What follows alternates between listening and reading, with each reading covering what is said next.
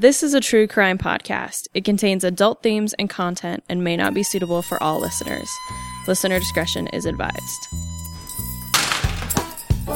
When a guard would stop and talk to you, you used to stand back and you would yell so people could hear what you were saying to that guard as they walked by or, or within the vicinity.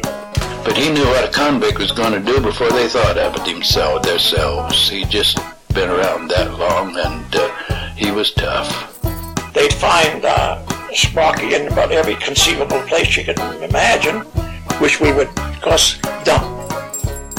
They'd wait until everybody was locked up, and he would open his door and run down to cell one and get a bugler can full of Sprocky and take it back to his cells. She had a kind of a hypnotic power. There were a great many wild cats around the penitentiary, and most people couldn't get near them. But she would stand in the doorway of the cell house and say, kitty, kitty, kitty, and those cats would go to her.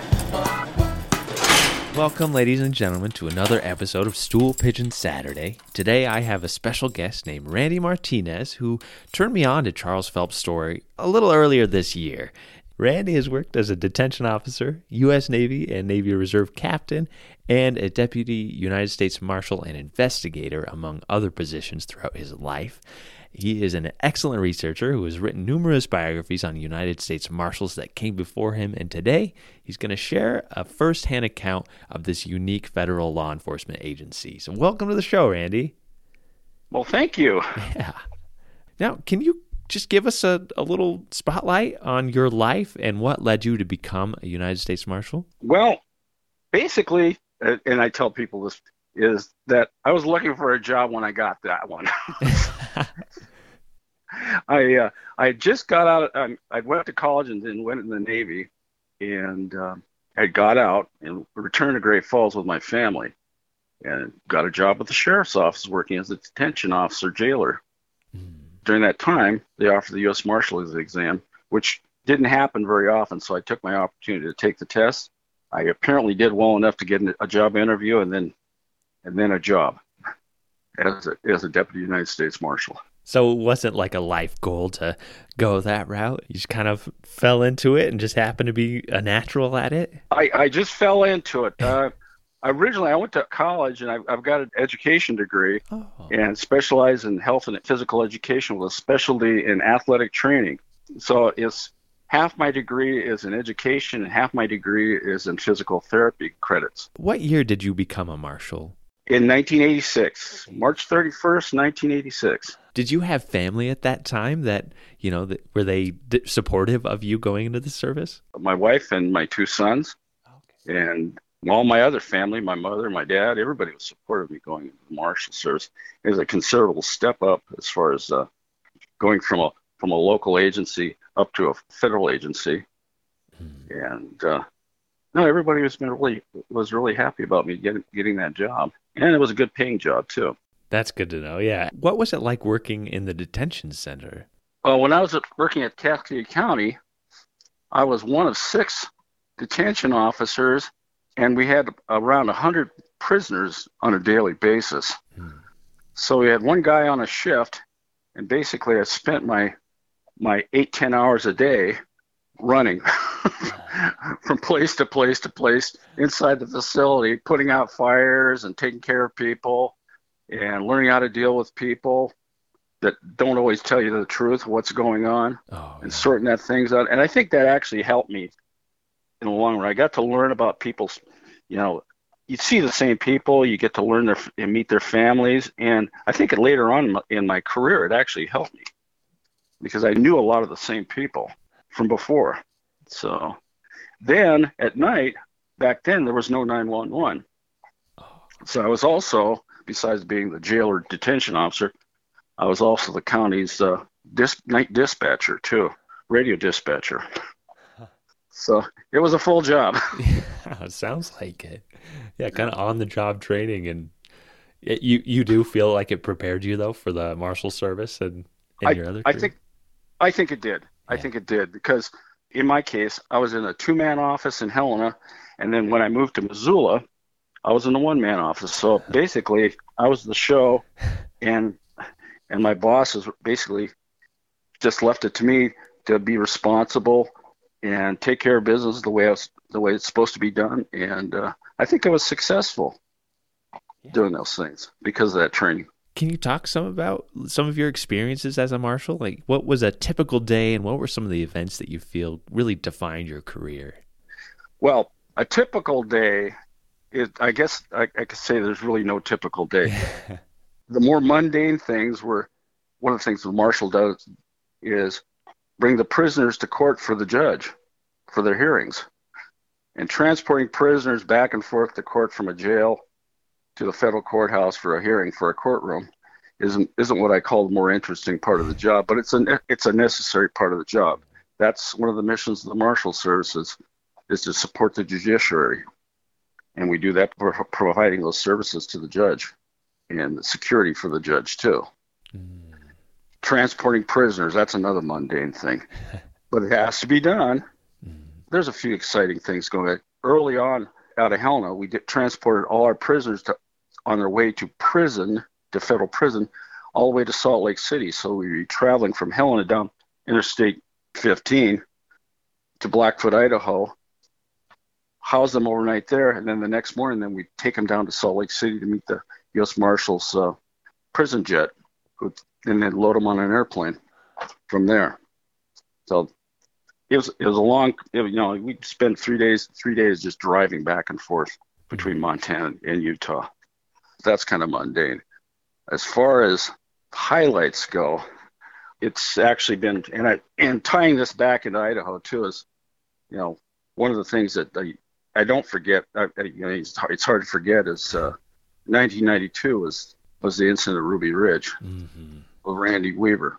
I was doing a mundane job at the time. I was I was driving back from Spokane with a prisoner on Highway 200 because I had to go through Thompson Falls for another thing I was uh, I was working on, and came across a wreck before we hit the Idaho border, and I couldn't get a hold of anybody, and like all I could hear on the radio was just all heck breaking out, and and I found out as I was trying to take care of this this car wreck with this lady that was injured that something bad had gone on and all and there was no police officers or Idaho state troopers available to help me with the wreck.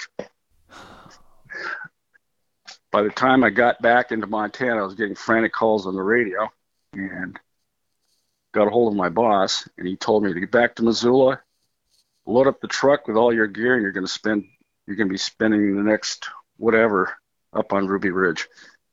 So Wow. so I drove to Spokane, came back, loaded it up. Then I went out to the airport, picked up a load of special operations marshals at the airport, and drove them all up to uh, up to Bonners Ferry. Did you happen to know that Marshall Degan that that was shot and killed like as it started, or? No, I didn't know Bill Degan. Oh, okay. but I did know a lot of the other guys that were up on that on that hillside. That was actually they had been working on that for a long time. Mm. and that what what had happened was they were in a transition of switching shifts because they did they did like like a month on and a month off mm-hmm. when that incident happened. So by the time I got up there, it was nighttime, and it was kind of it was kind of unnerving to go up there because there was a, people gathering at Ruby Ridge on the road up to the cabin, and uh, it kind of had a riot on our hands Yeah, in in the middle of the woods. man. And were you there for the entire eleven day siege, pretty much? Yes, yes, I was. Oh So that was the that was the day of the shooting. It was when I had the wreck, and then I drove back, and I was back there that night, and then I was working night shift, guarding these positions, and we had people infiltrating across the creek and trying to get up to the mountain and bringing in guns and things like that. Oh wow. And we had white supremacists with not actual real Nazi flags in the Oh, crowds. Jeez. Yeah, it was. Uh, it was it was kind of surreal. The whole thing was really Yeah, very high tension moment. Oh my gosh. Yeah. So, yeah, you know, I also I didn't get in on the arrest, but uh, with the Unabomber with Ted Kaczynski, I actually moved Ted Kaczynski couple times back and forth to court. I actually talked to him because he was my prisoner in Uh-huh. Helena. what was that like? What what did you what did you guys talk about? Well, he was very quiet, just a very quiet individual, at least when, when I had him. And the first time I met him, he was sitting in a cell and he was reading physics books in Spanish and in Russian. Interesting. Okay. but he was yes sir, no sir, and he was very polite, and Mm-hmm. that was basically my interaction with him. I had no idea, Randy. That's that's crazy. I knew you had been involved in Ruby Ridge, but wow, I didn't realize you had met Ted Kaczynski. Near the end of my last ten years of my career, I was uh, I was lucky enough to be assigned in two different areas, program areas, special program areas. I was a, a sexual offender investigator, so I was doing I was actually going after warrants on spe- on sexual offenders and working with the state of Montana doing sexual offenders. That and which led me led me into uh, also working and looking for abducted children. That that was a good thing. Yeah. And then the other the other program which I really enjoyed was in 2003 they start the Marshal Service started a program called the Canadian Investigative Liaison Officer program Mhm. and got training for that. And then they turned me loose and said, do what you got to do, make your contacts. And so I was responsible to make contacts up in eastern British Columbia, Alberta, Saskatchewan, and Manitoba, and then travel up there and then get cases. I'd have either foreign fugitives coming down from Canada, from other countries, or international fugitives that were leaving the United States and going into Canada. So we were going back and forth across the border. And I did to get to do a lot of travel uh, up into Canada for that, and still have, have a lot of friends up there. So, So- yeah, so you had quite the uh, the grounds that you covered here, like the Northwest and across the border into Canada. Was that Right. difficult, or did did you feel like you had a good network of support that you could get things done? I think I did. I think I had. Well, I had to develop my, my network of support. I found out who I could depend on, who I could count on, and even on the fly, I would make cold calls, and I would get anywhere in Canada or the United States. I'd get as much help as I needed. I uh, tracked one foreign fugitive from uh, from France who was living in North Carolina, where I'm presently living at. He made his way all the way up to Montana, where he had a girlfriend and he hiked across the U.S. Canadian border into into Alberta, caught a bus across Canada, and I caught him in, in Ontario in a bus. But I just me cold calling uh, the Thunder Bay, uh, Ontario police. I got a whole SWAT team out, and they they pulled him off the bus, and no one got hurt. So that was the good part about that. So that that's an example, a couple examples of of the kind of stuff we did. Yeah. Um, my first case was a Tennessee case with with the uh, uh, up in Calgary. They had a serial trial rapist that left Tennessee. Was on the Tennessee top ten most wanted, and we located him up in Calgary. I sent uh, a friend of mine out there to look for him. He found the address, and they banged on the door. The guy opened the door, and there was a, a child he had just abducted Oh, inside the house, and they arrested him on the spot. wow. And- gosh. and before he could had a chance to molest the child, and uh, and then we got him back to Tennessee. So he's he's still sitting in prison, I think. That's amazing. Did you ever have to use force in in any of your career? Or? I've, I've I've had to fight people, which I don't really enjoy that much anyway. But a good example is uh, I was looking for a, a serial rapist in, in Montana, in western Montana, off of a state warrant, and I a friend of a probation officer and I were up at Lolo Pass, and we're handing out flyers because we knew he might be in the area. Walked into a bar and I saw somebody walk out the back door, and we followed him to the back door, and it was our man. He got he ran to his car, me chasing him. Then we ended up having a having a brawl outside of his car. He got into his car, started the car, and he drugged me about 50 feet on the pavement. So I, I had a good road rash that night. So that's an example. I've had a few other instances in courtrooms where, where prisoners uh, got a little unruly, but that's probably one of the worst ones I've had. Yeah. get- Being drugged by a car.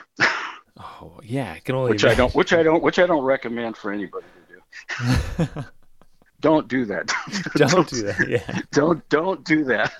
but we got him. So that's the good part. Yeah. So this last episode, we covered Charles Phelps, who worked in southern Idaho in the 1880s, and it led to a series of murders that he committed. And can you kind of compare how his job would compare to yours a hundred years later? Like, how has the Marshal Service evolved over a, over that hundred year span? Well, the Marshal Service actually we're, we're doing the same basic job that they did back in 1789 when they were when the Marshal Service was formed. It wasn't the Marshal Service then; it was just the Office of the United States Marshal. Mm. We're still serving process. We're still arresting people the good thing is instead of horses, we're we're using SUVs and cars and jet aircraft to get get prisoners around.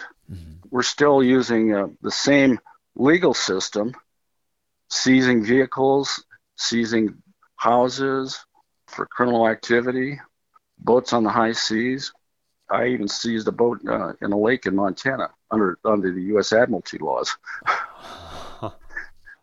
which goes back to Old English common law, and and the terms we use are still the same. The uh, way we do things are pretty much the same, except for it's more regular. There's more regulations. It's stricter. It's not kind of it's not kind of a free form. You make it up as you go kind of thing. There's actually rules and regulations we got to follow, and legal and le- legal things, legal cases that we have to follow. We got to follow the law, because we are enforcing the law. Mm-hmm but it's pretty much the same. Back then, I know like uh, during the time of, of the uh, 1880s, they used to get paid on a fee system. And if you went out and served a piece of paper, you got so much money for serving a subpoena. Or if you seized a piece of property, you get a part of the proceeds of the sale of that property. That was your that was your take. So mm. it was it was to your benefit financially to do those things. Yeah. A lot of times, if you arrested somebody, you got nothing. yeah, I found uh, several of those auctions that Charles was leading in town for these kind of criminal auctions, basically stolen goods. And I was curious where that money went, if if he collected that, or if it went to the judge, or how that works. It, it, well, part of the proceeds he kept, and then the rest of it had to go to the marshal. Okay. Because the marshal is the presidentially appointed person, and the deputy marshal is appointed by the marshal. Oh, okay. The marshals themselves, the, the presidentially appointed marshals, back then were also responsible for the finances of the court. So they paid the wages of the, the judges and also for the clerk of courts and all the other staff members of the courts, of the court family, including the U.S. Attorney's Office. So the marshal was responsible for those things, and he was even bonded over.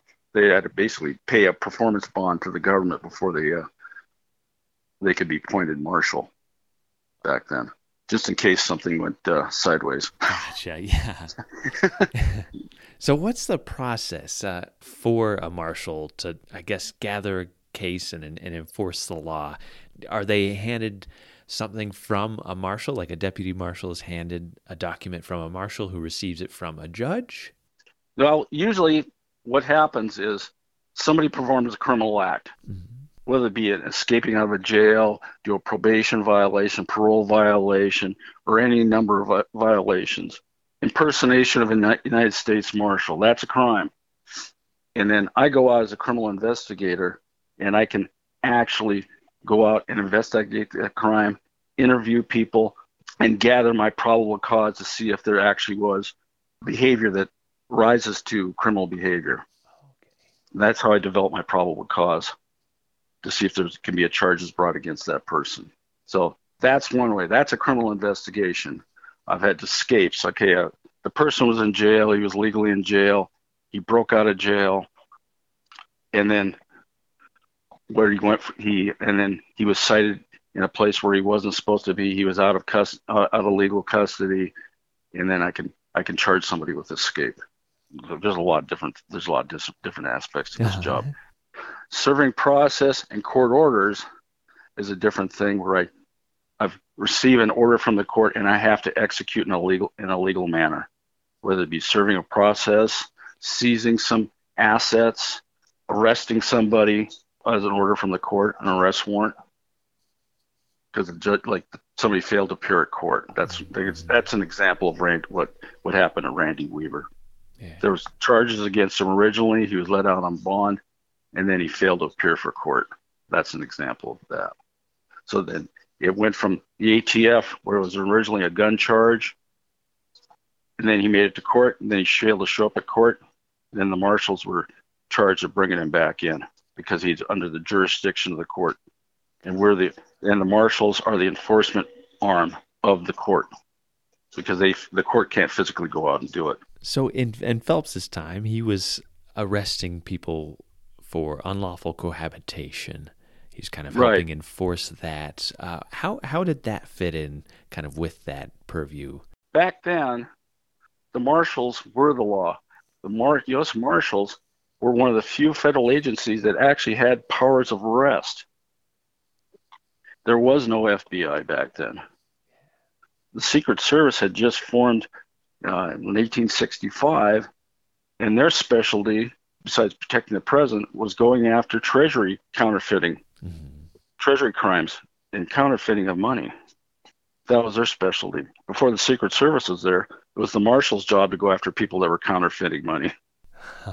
so they'd go out and, and, and do their thing. We were the enforcement arm. We're the enforcement of the courts, and we're also the enforcement arm for the president too, mm-hmm. through the attorney general. We're the enforcement, we're the enforcement branch, and and the marshal service still is the enforcement branch. It's not primarily an investigation, but we do have powers of investigation. In fact, we're the only agency that ha- in our credentials says we're authorized to enforce all laws of the United States of America, not just certain sections like the DEA can only do drugs, narcotic crimes. ATF does alcohol, tobacco, and firearms crimes and related things to that. So we we do a little bit of everything. Yeah. Do you feel like the marshals have kind of the most authority, I guess, in enforcing laws over other, you know, the FBI or other departments? We have a lot of authority, but it's it's used very judiciously. Mm. We have the ability, legal authority to do it, but there's other agencies that specialize in different types of crimes. Is there a lot of collaboration? Like, for instance, Ruby Ridge, where it was the DEA and FBI and USMS, you were all collaborated during that. Was that a pretty common experience Yeah. for you? Oh, Yes, yes, especially in a smaller, in small rural states like Montana and Idaho, we do work together. We all got along.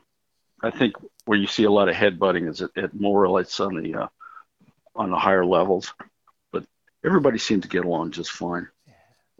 We, I mean, there were so few of us to do things. Anytime I went on to arrest warrant, when I was by myself, I had to get at least another person to go with me. So I was always working with a sheriff's office or another federal agency. A friend of mine had the office next door to me. He was a U.S. Fish and Wildlife Service agent, special agent. Ah. And him and I would go out and, and go look for people if he was available. So you never know where you can get your help at. My my philosophy is make a friend wherever you go. You never know when you're going to need it. yeah, absolutely. Wow. For a, a one to two man team for a whole, you know, state or a whole area, that I can only imagine that has to it has to I be mean, your motto. I mean, you see, I see on the news where they're always having a big SWAT team and they got 25 Oh. people there and stuff like that. I was lucky if I could scare up one person, one or two other people to help me.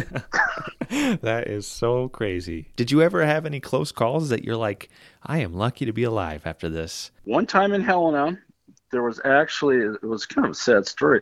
This guy walked into a uh, Carroll College, which is a private Catholic college in, in Helena.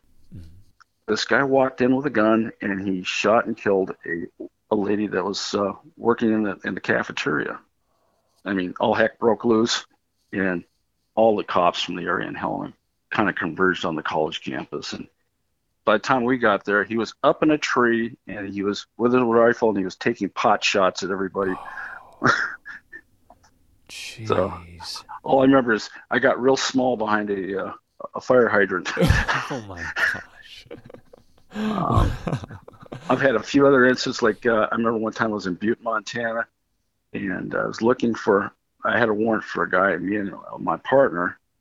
I found this guy. He was inside of a camper behind a house, a, a truck camper, and I opened up the door, and as as I opened the door up and I saw his face, he was reaching up and he pulled a gun out. He was getting ready to shoot me, so I got him first. wow! Oh my gosh! I remember reaching up and, and, and uh, grabbing him by the neck and telling him not to do that. So just little things like that. I just, you know, there's there was other tense things that that we did, but you know, it is what it is. I just. just little things. I, I like how nonchalant that is to you, but to the rest of us, to the listeners out here who aren't in law enforcement, wow. I, what did you do? Did you have any, you know, hobbies?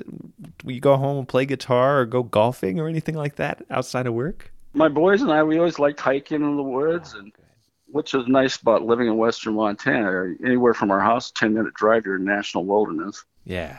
And rafting around Missoula, there was a lot. There's a lot of whitewater rafting. You're not that far from salmon. yeah, yeah. You know, a lot of people go down there, go fishing, uh, a lot of outdoor stuff. You know, things like that. I think positive things for kids to do. I really, I enjoy my kids. I even enjoy my grandkids now. That's the kind of I always. I'm always trying to find things for to do with the kids. yeah. Did it ever cause strain, like uh, in your relationships? Just the stress of your job, or or do you feel like you were good at compartmentalizing and like leaving your work at work and having your home family life separate? I think I'm pretty good about that. My wife worked in she worked in medical. She, she worked at hospitals and worked for doctors and and she worked night shifts and rotating shifts and then she even got a job for a while. She was for a couple of years she was working as a 911 dispatcher, so she knew what was going on. And her her brother was also deputy sheriff too. And I, I think you, you you can't just hold that in and just at some point there's a certain level where it's even though you might like it, it's still a job. right. Yeah and you and you got to think what's more important, my job or my family. And it's uh, even though my job is important, I still got to take care of my family. And you can't you can't bring home a lot of that stuff. Yeah. You really can't. Some of the awful stuff you've seen, uh, that just especially in the sex offender stuff. Oh. Yeah, you just can't you can't bring that home. Mm-hmm. And you, you have to have a way to just to blow it off and just let it go. Right. Well, I appreciate your service and everybody in, in law enforcement to see that you still have so much joy, like just speaking to you, and you love researching and you love uncovering these stories of previous marshals. Like that is just a testament to you as a person and, and to your career. That's really amazing. I, I think you got to have more interest. I really do. I mean, mm-hmm. you just can't just be one track person. I'm always doing something different. I was I'm editing a book for my my former uh, work partner, and uh, it has nothing to do with what, with any of this. Yeah. And what's what's this uh, book you're working on? Is it something that we we'll see? Who knows? he supposes he's he's got a deal worked out. It's a, a it's a uh, it's a book on group survival. Oh. he's an interesting person too. Besides being a deputy U.S. marshal, currently he's a private investigator. But before that, he was on a on a Halo team for special Army Special Forces, which is high opening, low low altitude opening of parachute. So he's on uh, Army parachute special forces team. So he's taking all his knowledge from the marshals and from the Army special forces and combining it into a book on this is how to you, how to survive out in the wilderness. Everything goes to heck. Yeah. This is how you do that, even to the point of okay, we got to treat people right and you got to be fair. And to, this is how to set up a government, based basically based off of the off the United States Constitution. You know, you got to be fair, fair to people and things like he's he thinks about those kind of things. It's a good book. So. Yeah, I feel like that'll be popular here in Idaho for sure, and probably Montana or even even North Carolina. oh yeah. no, but he even talks about how to how to navigate by the stars, how to navigate by the sun outside, how to mm.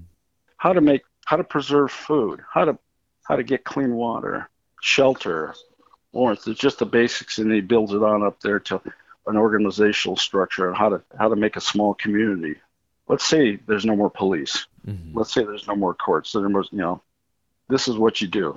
how to treat people fairly, things like that. Rebuild civilization, kind of. Ba- basically, that's what it is. As, as I said, it's a survival guide for for dystopian times. Yeah, yeah.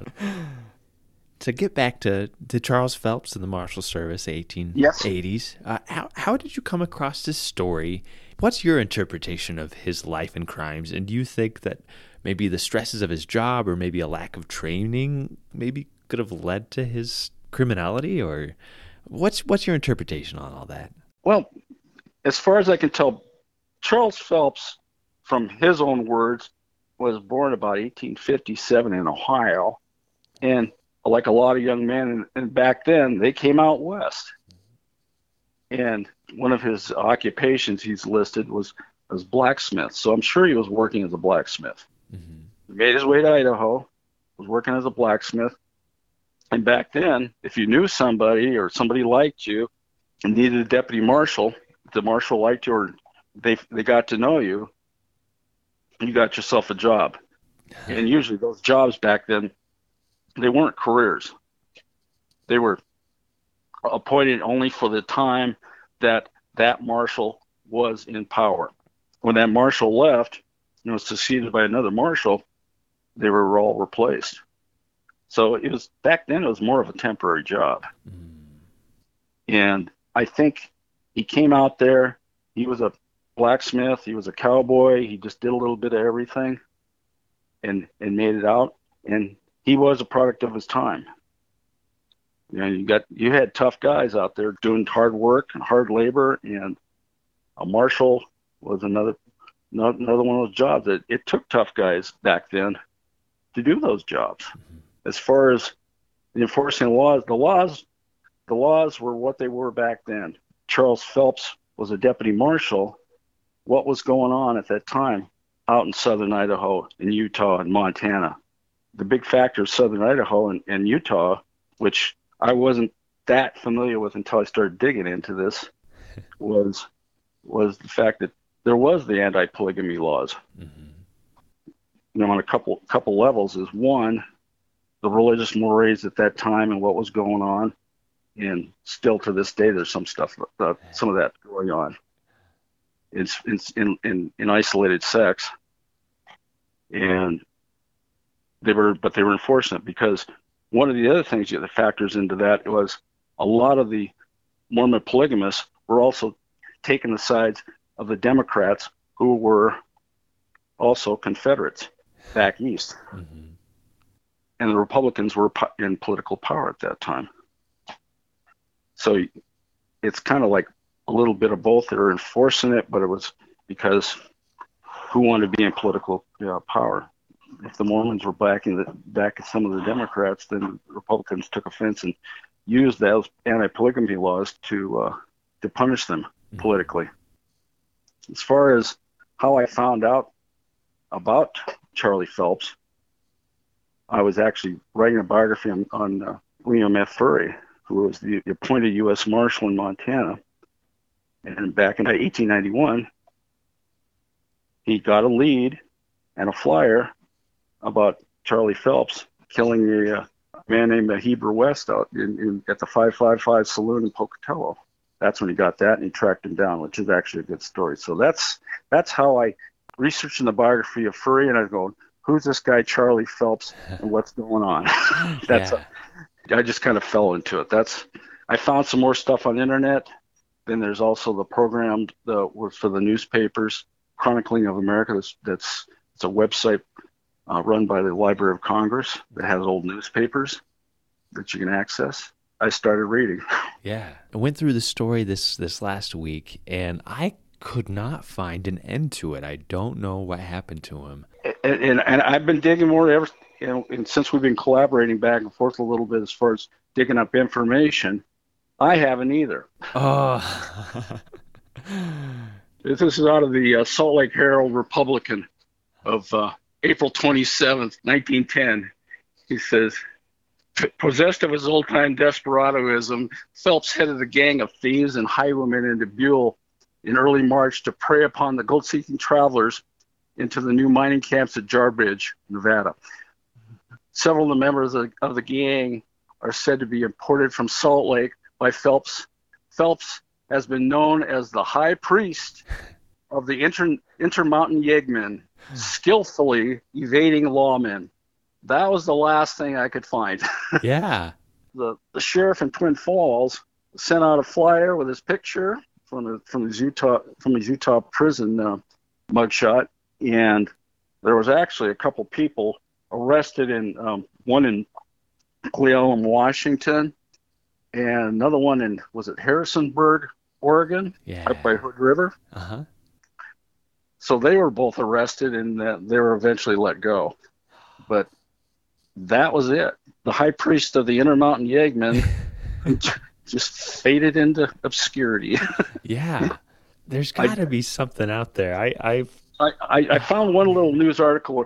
I, I don't, and and the name Charlie Charlie Phelps isn't that uncommon. mhm. I found I found a, a, guy up in northern Idaho. I think it was somewhere around uh, up between up by Coeur d'Alene. Mhm. Was was crushed by a, a, a elevator at a like a like a feed store Huh. in 1910. But I think it's another Charlie Phelps. Oh, there's it's so So that, that, would, that would have that would have, that would have been a, fitting end. to Charlie gets smashed by, by an elevator doing some mundane job, but, right. but I don't think it was Charlie Yeah. Yeah. or Charlie. Yeah. Well, we'll have to do an update if if any of us uh, come across that. Whatever happened to him? If he crossed the border, if he went up to Canada, or went south to Mexico, or east and changed his name, I, ah, I just, I have to know. I hate that mystery.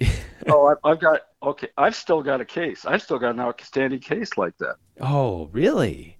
Yeah, if you if you go on to usmarshals.gov and you can then people can go on to usmarshals.gov and you can look at all the different responsibilities the Marshal Service has. Mm. Judicial security, fugitive apprehension, prisoner operations, seizing assets, the witness security program, witness protection program.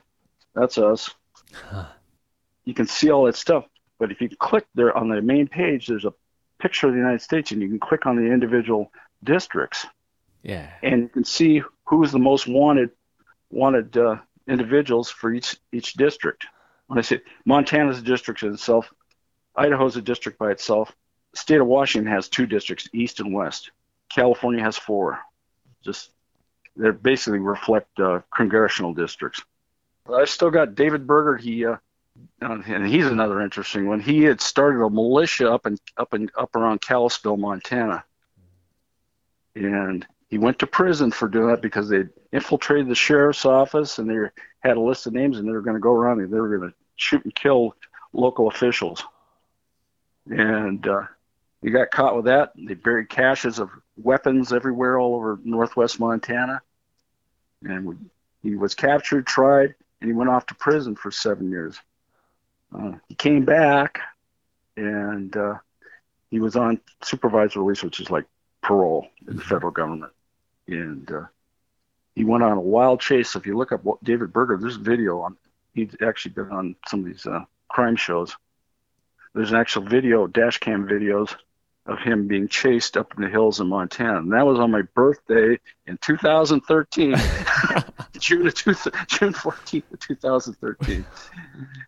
And so that's how I spent my that's how I spent my birthday up up in the woods looking for him.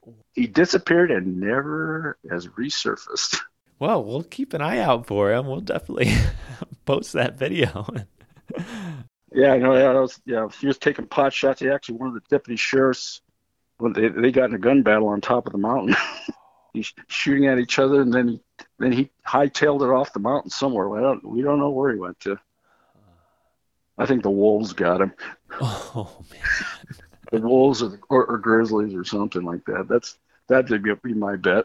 Yeah. because he was too he was too mouthy of a person to to, to not say anything by now. That's he always had to shoot his mouth off. Thank you so much for you've you've shared so much today. I feel like listeners kind of get a, a better idea of what a marshal's job is like. Is there anything else that you'd like the public to know about what a, a deputy U.S. marshal, what a U.S. marshal does, and the importance of that position within our our government agencies? I, I think when the government agency, the marshal fills, and it's it was it was founded under the first Judiciary Act of 1789. It fills a gap. It's the marshals were, in were were formed for every district because they wanted to have the marshal job was filled by individuals from that district. So it's a way to have a local person representing the federal government. Mm. So you have a local face, and it's still that way. Yeah. You know, your government's not some uh, some nebulous thing just just out there in Washington D.C. land back east. I can't say it's hard for me to say back east now since I'm living in back I'm living back east. Yeah. or, or I, I, I call that the north now, the northeast. right. yeah. because I'm in the southeast.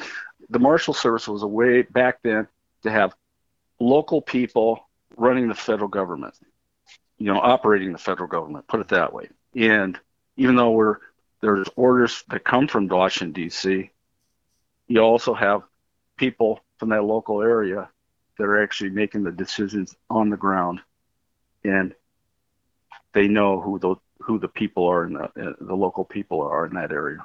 Mm. I, th- I think that's really important. That's a that's a real important function that was been codified into law Mhm. from the beginning of time it, for the United States. That we're still, even though we have a, a federal government, the federal government is actually run by, by local people and operated by local people, I should say. Well, it's it's been great speaking to you. Thank you so much, Randy, and thank you for your career. Well, I enjoyed it. It's fun. Thank you for your career. I enjoy. I, I mean, this history thing. That that would be a good second job. Is also as uh, sitting there uh, working at working at a historical society or something like that. Oh, absolutely. I Oh, it sounds like fun to me. I love it. Obviously, yeah, yeah.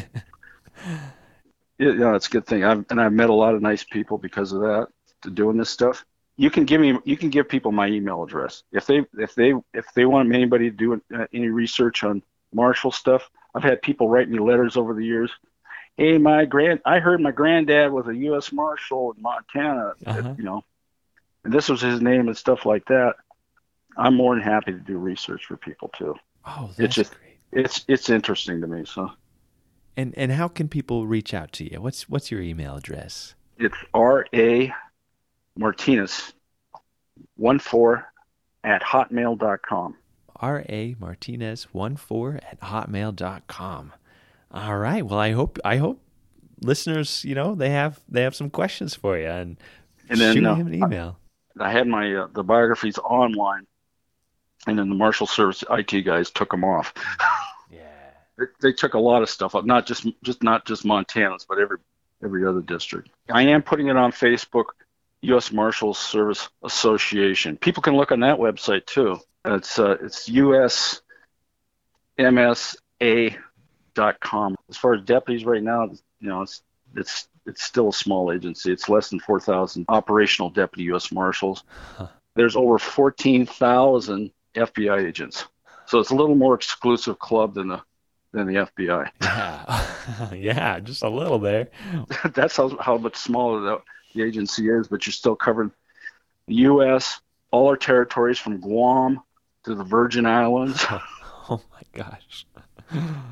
You know, and then you're doing factoring in things like like I did international, like I wrote in that one thing, I did an international extradition. My stellar extradition was going to Holland.